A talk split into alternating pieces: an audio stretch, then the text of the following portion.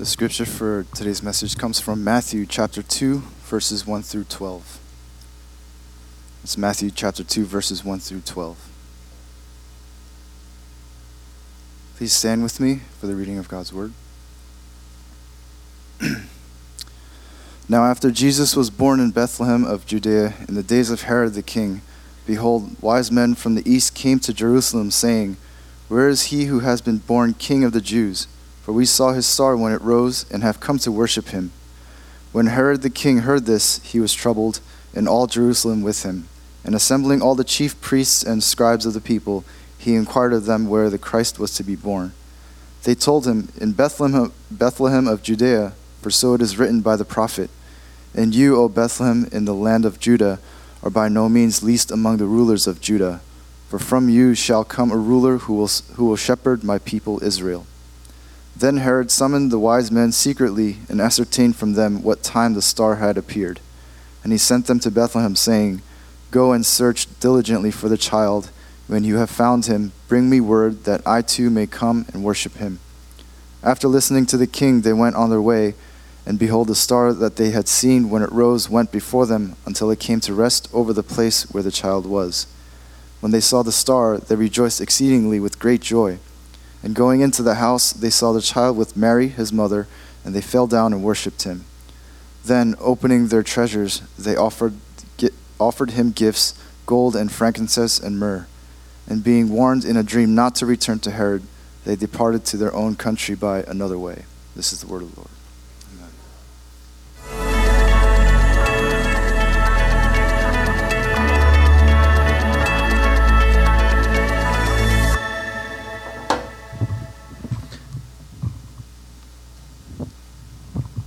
Morning, everybody. It's good to see you, and it's good to worship with you. And now it's really good that we get to spend time in the Word together. We are on Matthew, the second sermon series in this sermon series, um, sermon in the sermon series. And uh, like I said last week, when we go through the book of Matthew, it's easy to kind of just say, um, you know what? It's kind of like Christmas. I've heard this all my life. But one thing that we want to do is let's get all our preconceived notions about what we think this is, and then let's really just dive into the word for what it is and really look into what Matthew is saying in uh, this gospel. So as we do that, let's pray together. Lord, we ask that you would clear our minds and our hearts. The things that we have seen, the things that we have been influenced by that are not of you. We ask that it will be filtered so that our spirits and our minds could be clear to hear your word today through Jesus Christ our Lord. Amen. Again, we just want to say, let's move away from the familiar, fuzzy, warm kind of feelings that you may have. This uh, passage that was read is probably one of the most uh, familiar Christmas passages that you might have um, heard growing up, if you grew up in the church, and if not, then it's about three wise men. You may have heard that. And uh, more recently, now people are saying, oh, it wasn't three wise men, it's just we don't know. And so the answer, honestly, is we don't know who they are. Um, but they are wise men or AKA magi, and these are people that we're going to be talking about here. But I'm going to go through three points, and the three points are Lord of all, the throne, the worship. You would have, I think you all have this insert. I'll just repeat it one more time. The reason why we go through the three points and that's there for you is to take notes, you write it down, and I'm encouraging families to kind of go in and worship together. When you worship together, you could go through the three points, review the message, sing the final song that you see in the back of that handout insert, and then have a family worship. If you are single, it doesn't mean you shouldn't have family worship. You could either join with the people that are around you, your roommates, your parents, your brothers, sisters, whoever it is, and have this family worship. If you don't have that opportunity, I will go on to add that you know what? You have a family right next to you. Ask somebody next to you, say, hey, let's go through this review and let's worship together just once a week. I think this is a really good opportunity for us to kind of build on this uh, midweek kind of getting together, reviewing what we learned on Sunday. But I think it's such a healthy thing for us to do spiritually, which we'll get into a little bit later. But the first point, Lord of all, uh, when we ended last week's message, uh, we went over the name of Jesus Christ, did we not? We went through Yeshua, Yeshua, Yeshua, and we went to Yeshua, right? Yeshua. Yeshua means um, God saves, right? And so we're, we're saying Yehoshua. So Yeho, Yeho, Yeho meaning Yahweh, God, Shua will save, right? And so the name that we went over is Yeshua will save. So who saves? Yeshua, which means God saves. So is God saves or is it God saves is going to save? And we said the answer was yes. The answer is yes. Is it is it God saves or is it that God saves saves? The answer is yes. And then we went even further and we said the second name that we see saw in the end of chapter one was Emmanuel, where we get uh, our now now it's changed to the letter E because of the Greek language. But Emmanuel meant God with us, which pointed all the way back to the tabernacle, where God wanted to go with his people. And Jesus was the fulfillment of what the tabernacle was symbolizing. We got that all from chapter 1. But one thing that I did go over was Yeshua, for he will save, what was the next line? For he will save his people from their sins. You say, who are his people? And there was a genealogy before, right? We went over that. There was a whole genealogy before. So the question that we want to ask now is we saw, yes, God is going to save. Jesus, who is God saves, is going to save what? Save his people. From what? Their sin. Who's his people? Go all the way back to the Abrahamic lineage, right? Abraham going down from Isaac to Jacob to Judah, going all the way down. And then we would see, oh, it must be the Jewish people, because the Jewish people are the recipients of this letter or gospel.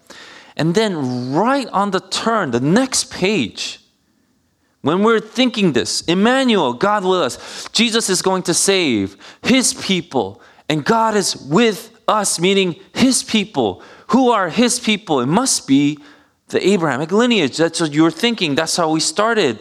And then immediately when you turn the page, because these stories are connected, you would see something a little intriguing. Who are the characters in the story? It's the Magi. Are the Magi Jewish? Are the Magi part of the Israel nation? Were they Jews? The answer is no. The Magi were a people from the east, according to this gospel, there are people, wise men from the east, and they saw this special star. What we understand about the Magi is they were astrologers, they were experts in astrology, which, once again, this is something that the Jewish people did not appreciate. They did not like this because they did not worship the stars. They, they weren't into Greek mythology last week, right? But this week, it's, it, they didn't worship the stars. So these are people who loved astrology. They were the people that would be like, oh, you are a Sagittarius? I don't, I don't know. Is that, is that a thing? or Scorpio. So, oh, can, they would be studying all these constellations and the stars, and all of a sudden, a star would come out. And mind you, scholars have looked into this and they said actually, there were multiple accounts of a supernova, comet Halley, and all these um, heavenly bodies. Uh, something going on around the time of Jesus' birth. So people are like, oh, I guess that's kind of plausible. The thing that really gets them is how did this star move? It's like that's that's just we don't understand that part. That makes we can't have we don't have any science to explain how a star will move. In fact, stars don't move. And especially if you you know, in this passage we saw the star would land on top of where Jesus was. So that's kind of weird. So people were really struggling with this. So scientists, scholars were like, this couldn't have happened. This is probably just kind of so superstition or something like that. But then they would look at every single other historical aspect about Herod the Great or Herod the King who was in here, about Bethlehem at that time, about what he did, about Magi coming from the east. Was that a regular thing? On all these things fit historically, they were not just plausible, they were very likely. And then when they put that together, just the star didn't make sense. It's like, ugh, I wish the star wasn't there. And I gotta think, maybe Matthew thought that too. Man, I wish the star wasn't there because I'm Jewish. I'm a, I'm a Jew. I believe in the Hebrew scriptures. This is not what we believe. Why would he put that there? Unless, unless it actually happened. there was an event that you couldn't explain that was coming to just physical manifestation, and people just couldn't get it. And it wasn't three wise men or kings that we might have sang about when I was a little kid. My mom made me and my other two male cousins sing this old song, uh, hymn, We Three Kings of Orient are. Right? And then I realized later I was just singing a fake song. It's not even real. So uh, we would sing that in church. But uh, these, so what most likely probably happened, this event happened. And Magi, people who were studying stars, mind you, you got to start putting these puzzle pieces together, that, who's studying stars that don't believe in God would recognize this. And for some reason, they recognize this to be a star that pronounced the king of the Jews would be coming. Now, that's amazing. This is how much they studied the stars so much and uh, thoroughly that they were like, this is such a special star and event and now it's leading us somewhere. We gotta go. So they take this caravan, they take this whole entourage of magi or maguses, right? Magi or, or wise men, and go and follow the star. We have to figure out what this is about. And so when they start going, they end up going to uh, where Herod was because the star stopped leading them. So they're like, oh, where do we go? We know it's this way. So they obviously went to the king. The king should probably know. And so what the magi do, what the magi do is they do something pretty amazing if you think about it. These are people that had no idea what the scriptures were. They had no idea about Jewish heritage. They didn't know anything about like the Torah. They didn't study it. They didn't follow it. Most likely, they weren't even rich. They were just advisors to someone rich or a king most likely.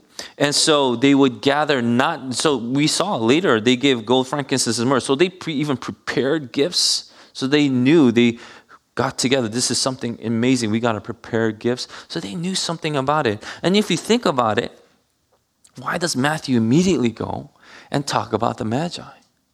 And Matthew is showing us something he's put these two together because they were they happen but he put these two together and we see that there is a picture being shown. This savior this mashiach this christ has come to save his people who are his people. Who are god's people? Is it just the jewish nation and the answer we see here God's people are people that God Himself calls. God calls God's people. You are here because God has called you he has taken your heart captive and brought you here to love and learn about the Word of God. And when the Word of God is preached and read and studied, something inside you is ignited and you start loving. And then you start seeing the majesty of our Lord and Savior and King. And you're like, oh my God, He is worthy of worship. Let me prepare my gifts. Let me prepare all that I have and bring it to this house where He is. And this is what's happening to the Magi. And we see this picture. It's not just now a Jewish religion only. This is about the Judeo Christian God who is claiming lordship over all the earth, saying, Who I call are my people. And so he calls the Magi. There are actually two basic characters or parties here that we are to look at. And so when they come, the star kind of disappears. They don't know where it is. So they go to where uh, Herod is. And they go to Jerusalem, which is the capital, right? So obviously, we should go to the king where he is. And then this is what they say in verse 2 Where is he who has been born king of the Jews? This is really, really awesome because they don't go, Where is he who will be the king? You see what's happening? They go to the actual king who is sitting on the throne and they go, Where is he who is born king? That means he's already king. Where is the king? Where is the real king? And they're saying it to the king who's sitting. So now there's something that's going to develop. This is bigger than any children's story that you could imagine, and something is going to start twisting and turning. Who is God? God is Lord of all. And so when this happens, um, Herod goes, Oh, where's the king, you say? And he does something. What does he do? After hearing this, he was troubled. And it also says, and all Jerusalem with him. Everybody there is like, what is this caravan? Who are these people? And what are they talking about? And in verse 4, he assembles all the chief priests and scribes of the people, people that are. So he had this like impromptu gathering, emergency meeting, guys, emergency meeting. We got to get together. And he inquired of them where the Christ was to be born. This is why we know the Magi weren't Jews because they didn't know. But apparently, everybody, and if you look at John chapter 3, everybody knew this messianic promise and prophecy that was about to play and they were waiting for. And he asked where the Christ would be born. And they told him, In Bethlehem of Judea, for it is written by the prophet, and you, O Bethlehem, in the land of Judah, are by no means least among the rulers of Judah, for from you shall come a ruler who will shepherd my people Israel. This is really interesting what's going on here because there's nowhere in the Bible that has this exact phrasing. It doesn't. So you're like, why did why did Matthew specifically? Is he paraphrasing here?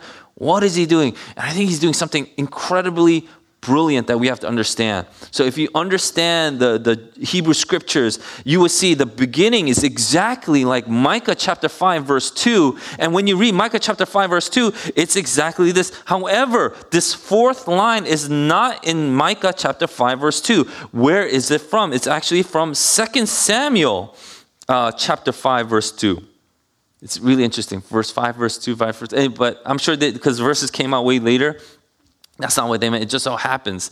So 2 Samuel, verse 5, verse 2, when they were talking about anointing David the king, he, this last line is there. So when Matthew is saying, For it is written by the prophet, this is what the people, the Jewish people understood. They understood the prophets to be this one voice proclaiming and declaring, prophesying this is what the Messiah will be. And so he puts these two together because 2 Samuel chapter 5 verse 2 that they used to anoint David the king was pointing to Micah chapter 5 verse 2. Micah chapter 5 verse 2 was also referring back to 2 Samuel chapter 5 verse 2. And then Matthew picks up on this and he points it out. This is actually what the chief priests and scribes of the people and the people that study the word understood this to be. The Messiah will be born in Bethlehem. And in Bethlehem, there will come a ruler who will shepherd the people of Israel. And this is what happened. People of Israel, but then we see that the Magi come into play. And so, who is God Lord of? We see God is using this story, his redemption story, to come all the way down. And it's going to play out all through the book of Matthew, but he's pointing it out right here. He's, he's preparing the reader. Get ready, get ready, because this gospel is a gospel for all people. This gospel is good news for everyone who will open their ears and obey and follow the leading of where the Lord is going to lead them. The throne. Who was on the throne? Herod was on the throne. Herod was troubled.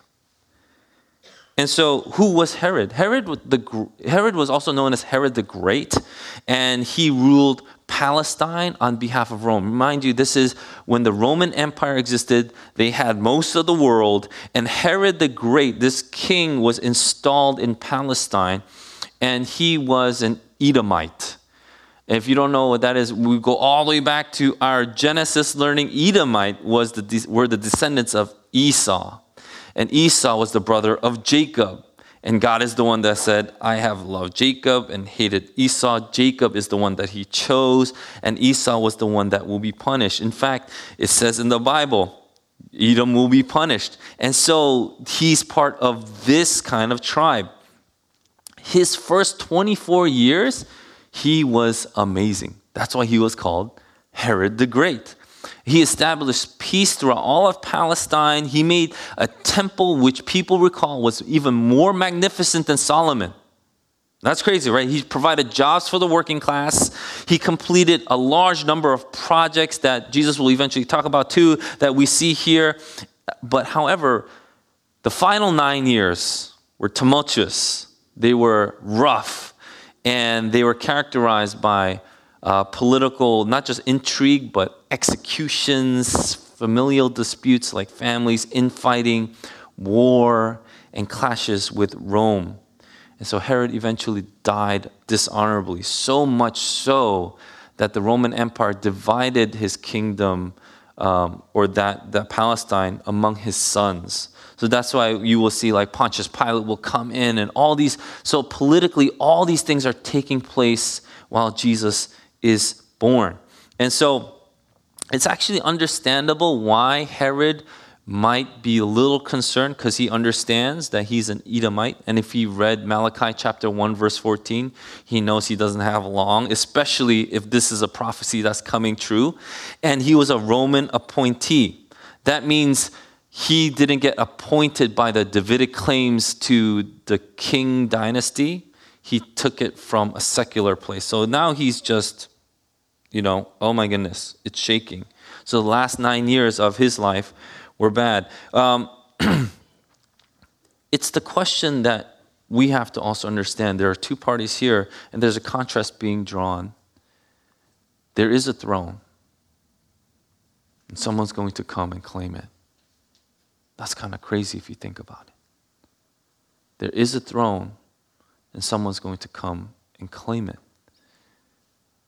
You could have done some amazing things in your life. You could have had amazing accomplishments. For 24 years, you could have made the temple better than anyone ever could have made, right? You're an elder here in this church. You can make CGS better than any other second generation Korean American church to have ever existed. 24 years we built it. And then boom, like, I want some credit call me Sung the Great or Jubin the Awesome or something to that effect, right? And call me this, and then I get this name, and then you're like, my, my time is almost up. What happens? What happens when your time is almost up? No matter how great you are, what we understand is our time is coming. It's gonna come when our time is, whoop, it's ended. And then what happens? If I continue to sit on my own throne, all the time. Meaning, if I am in control of my life all the time for the rest of my life, meaning no one else can control my life, I am in control of my life. What is happening here? We see some incredible things happening. We see a lot of insecurities start to come up because when I'm sitting on the throne, when I want to be in control, I want this. So even as a pastor, I could be like, I want CGS to be like this. I grew up learning this in my church. I saw what happened in my father's church, so we're never going to do that. And I start putting in my own input. I want my own throne. I want control over my own life and everything in my power. We see horrific things happen throughout history. The more power someone had, the more horrific acts would happen, no matter how good uh, of kind of accomplishments they did.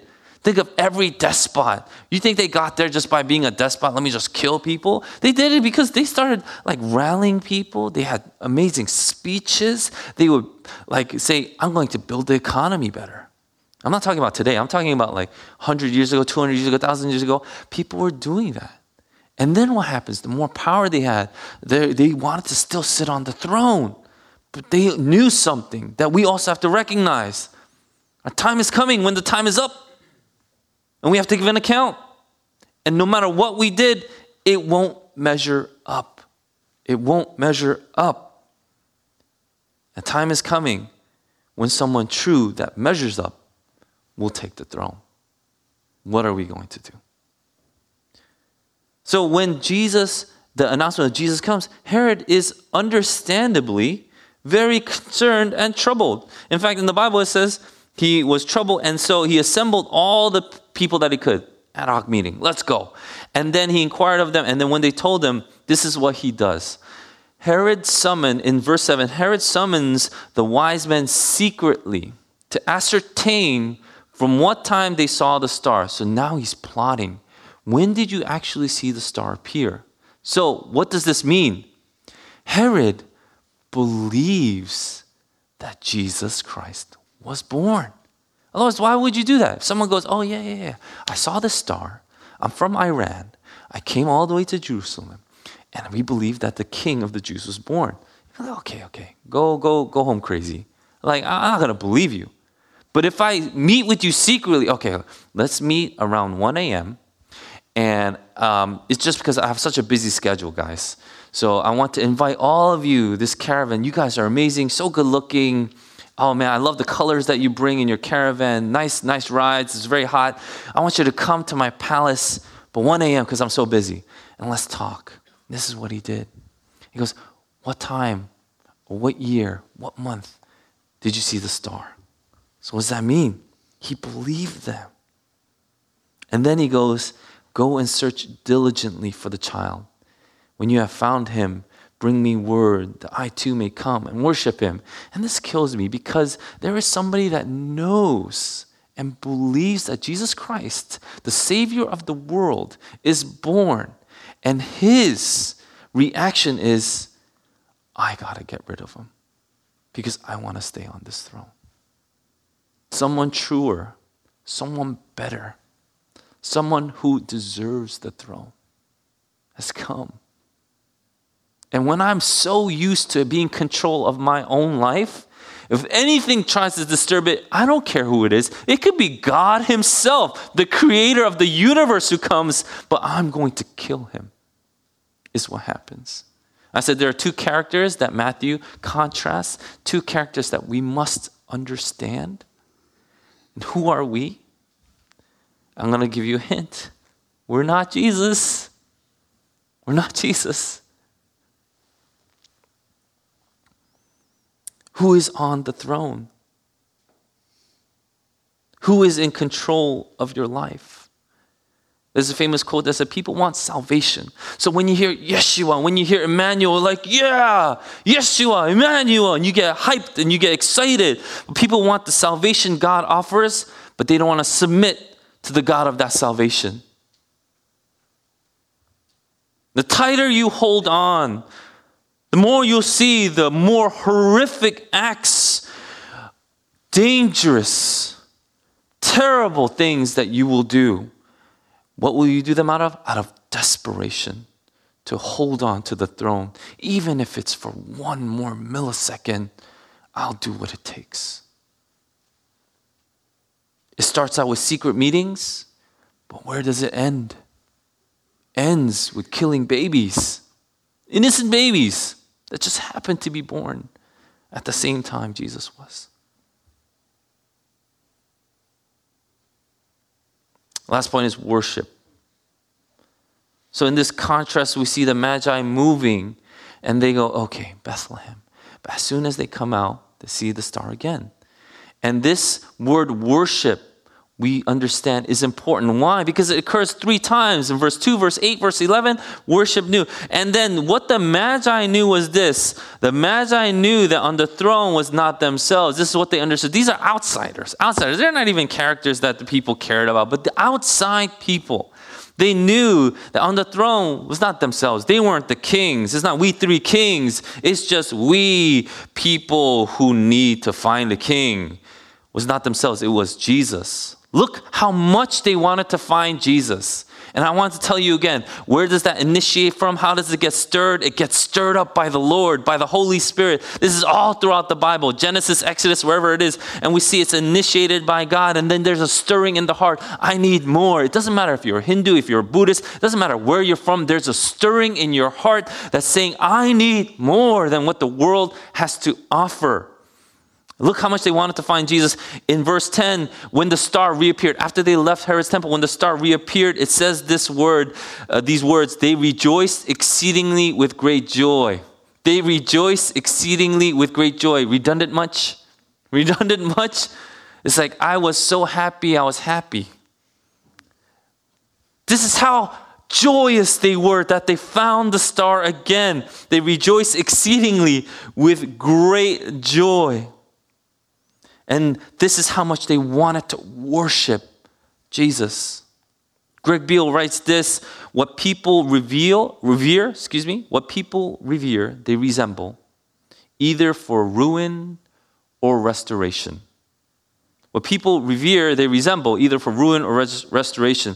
And we see that throughout Scripture, it's about worshipers. We were made to worship. So, what are we worshiping? And when we worship God correctly, the way He intends, when He's initiated by by him. And we go through whoa this is the lord's leading. There is a joy because god is a god of joy right?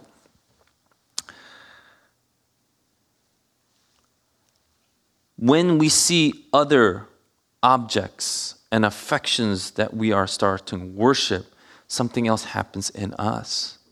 And this is what I've realized we are the media that we consume.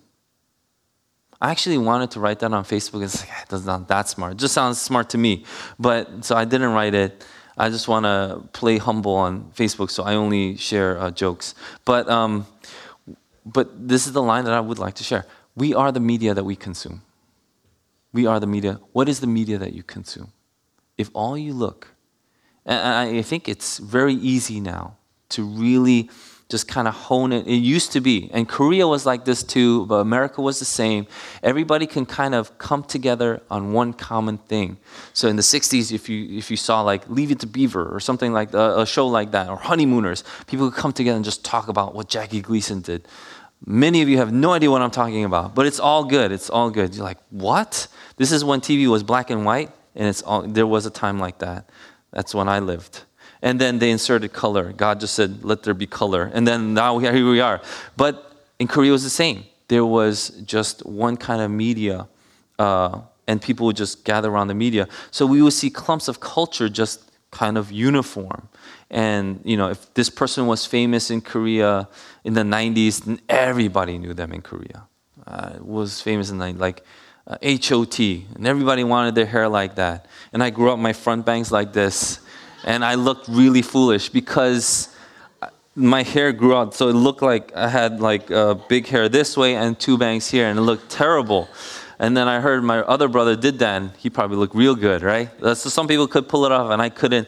But people would just consume one media, and everybody tried to be like that. But now, what is the what is the media that we consume? Everybody consumes what they want to consume, and they think they're being independent. But what it is, you're just becoming more entrenched in your own initial views. No one's challenging it. See the likes that you have and the follows that you have, uh, look at your Instagram page if you are, then you follow a certain kind of people group. And if, you, you're, if you're into modeling or athletics, you just follow beautiful people, guess what? The pictures that you take, the selfies that you put up, are all mimicking that. They all, all, all you're doing is looking at each other and just mimicking each other. And that's what basically Beale is talking about worship the I like my mind, my heart, my soul, my intellect is going into this. That's what worship is. And I become like that. But if I become like that, what is what happens to my spirit? It becomes more deteriorated. It becomes more despicable. I become more and more insecure. Where was Herod looking? He wasn't looking to the star. He was looking to himself. He was looking to his throne. And he was like, this is gonna, this is gonna disappear? I can't look like this anymore. So who has to die? So that I could keep it for one more second.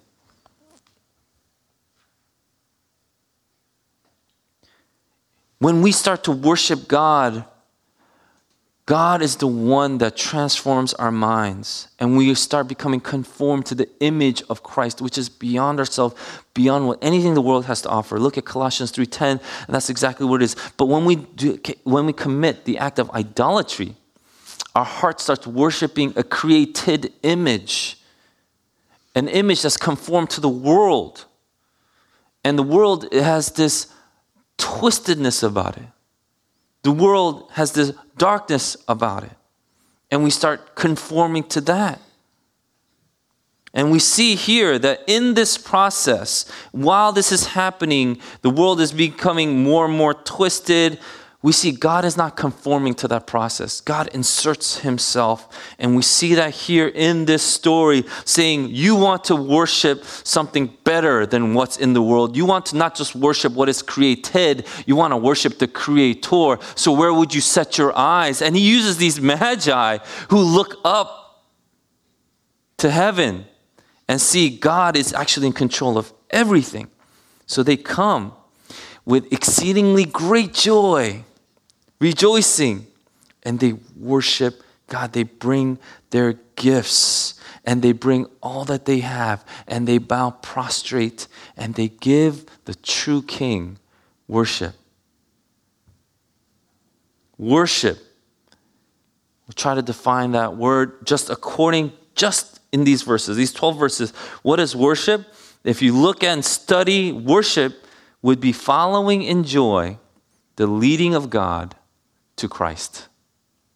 What is worship when we just look at this passage with the three verses uh, that actually said the word worship? Worship is following in joy the leading of God to Christ.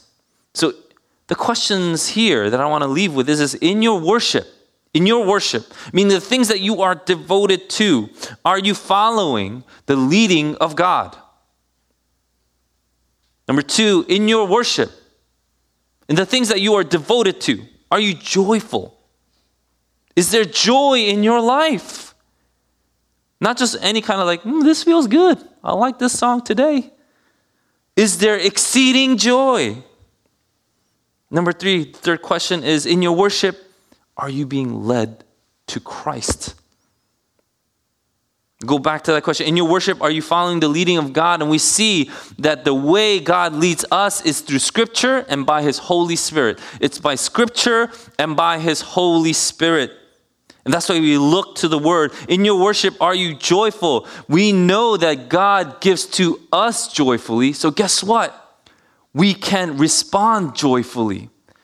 Jesus Christ, the joy set before him, endured suffering on the cross. He was looking to joy. So, this is why G.K. Chesterton said, you know what, for the world, we have suffering and then happiness or joy is peripheral, but suffering and just that, that kind of evil is center because there's a hopelessness about it. But for the Christian, joy is central and suffering is peripheral.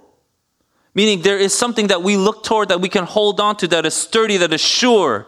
Because Jesus Christ wasn't just some kind of enigmatic spirit just floating around. We got to kind of pick up the pieces here and there.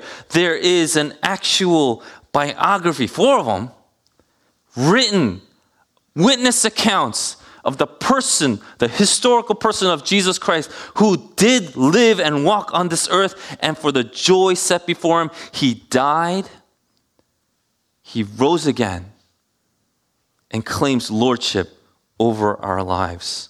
How joyful are you in your worship? We can be joyful because the God that we worship is joyful. How does He give you gifts and grace? Do you think when He gives us gifts, He's like, ugh, you haven't been that good, Joe? Like you didn't even, you just went, came for pizza. So, ah. Or does He bless you and give you things that you didn't even deserve, experiences, friendships beyond what you could have imagined, because God joyfully gives to his children. In your worship, how joyful are you? We can be joyful because the God that we worship is a joyful God. in your worship, are you being led to Christ? We become more like him as we worship him. That's why we should be excited to gather. Man, I love gathering here in this church. Because as I love you, as I study the word, what we recognize is we're becoming more like Jesus Christ. I want to end off with this spiritual journey is a discipline. And um, I went to a wedding uh, this past weekend. I was talking with someone in the bridal party encouraging this brother to go back to church, right? And um, we said, spiritual journey, I said, spiritual journey is a discipline. And this is true because disciplines are difficult. Disciplines are difficult. But we have mistaken difficulty as incompatible with joy. This is untrue. This is a lie. We have to get this out of our heads. Convenience isn't compatible with joy. In fact, most times convenience leads us to more bitterness and less satisfaction. Let's be real here. If you want to study if you want to increase in your intellectual discipline, is it easy? Especially if you haven't read books in 30 years. And all of a sudden, I have to read books. There's a great book that I want you to read. It's called Pilgrim's Progress. And I want you to read that and love it and like, boom. Is it easy if you haven't read a book at all? But guess what? If you want to enjoy how good this book is, then don't you have to increase in your discipline? What about physical? Everybody says, I'm on a diet. No one here is on a diet. I, I just everybody, I, uh, but today's cheat day. I, I know because this is exactly what I say. It's like, oh, are you on a diet? It's like, yes, and today is cheat day. but every day is basically that. But if you really want to be physically fit, strong, healthy, mature, whatever it is, isn't there a discipline? How is it the first time you go to exercise, run or go to the gym or whatever it is, the first time you hate it? Your body's yelling at you. Why are you doing this to me? But why do you do it? Because you realize that this, this, discipline, even though it's difficult, brings joy in the end. This is a truth that God is showing us through every single dimension of His creation physical, intellectual, let's even go emotional. If you just watch K drama all day, what's going to happen? You're going to hate random Korean people for no reason. That he looks like that scoundrel in that K drama. No, I'm just kidding. But what's going to happen is emotionally you will be molded just like the writers. And guess what they write? They write material that get you hooked. What hooks you? Hooks you feelings of fake euphoria, meaning, oh, I feel good about that, which is not true love, by the way. And secondly, anger. This guy gets me so angry. Episode two, you know, that kind of thing. So but if you want to be emotionally disciplined, what do we do? Guess what we do? We practice with each other. We practice loving each other, sacrificing for one another, giving of ourselves to each other. But most, most importantly, the spiritual discipline is a discipline, and God gives it to us. And He shows us that this is a joy that we can do because He's the one that initiates it and He's the one that leads us, even though the journey is difficult. The caravan is rough because they have to trek hundreds of miles. And it's very dangerous. That's why I think there were many people in this caravan because if it was just three, they probably would have died. And so there are many people in this caravan because it was a dangerous, but they knew that this discipline, this trick will be worth it because they get to see the King of Kings. They get to see who's really on the throne and they're excited for it. Rejoice to it exceedingly with great joy. So when we get together, what are we practicing? We're actually practicing all four disciplines. Meaning, even if you hang out with me long enough, we'll hit the gym together. I'm saying like all disciplines because this is how God made us. But most importantly, spiritual discipline. We sing truths when we sing songs. We listen to the word of God in worship, but it does something. It connects us with our Savior. There's the answer that our heart has been yearning for, and it's finally fulfilled in worshiping the true Savior. Worship is about connecting and having a relationship with the Savior. And this is why we gather. Let's pray. Lord, we thank you for the word that you've given us today. And we pray that you would now initiate and stir in our hearts an affection and passion for your name. And those that whose, whose hearts have been stirred, that you would lead us into salvation. You would lead us to Christ. And now, as we gather together, Lord, encourage your people, for we are people in desperate need of a Savior. And we know that it's you that have come to save your people from their sins. So, as we submit to you, Lord, Holy Spirit, do a work in us this very moment. Change us so that we don't walk out the same. Change us so that we will walk out knowing now I have to walk in this discipline. Let's pray. And as we pray together, I want to pray and ask that as you now heard the word of the Lord, pray that the Holy Spirit will convict your hearts and will change your minds, renew it, transform it, so that you become more like Jesus Christ, our loving Savior. Let's pray.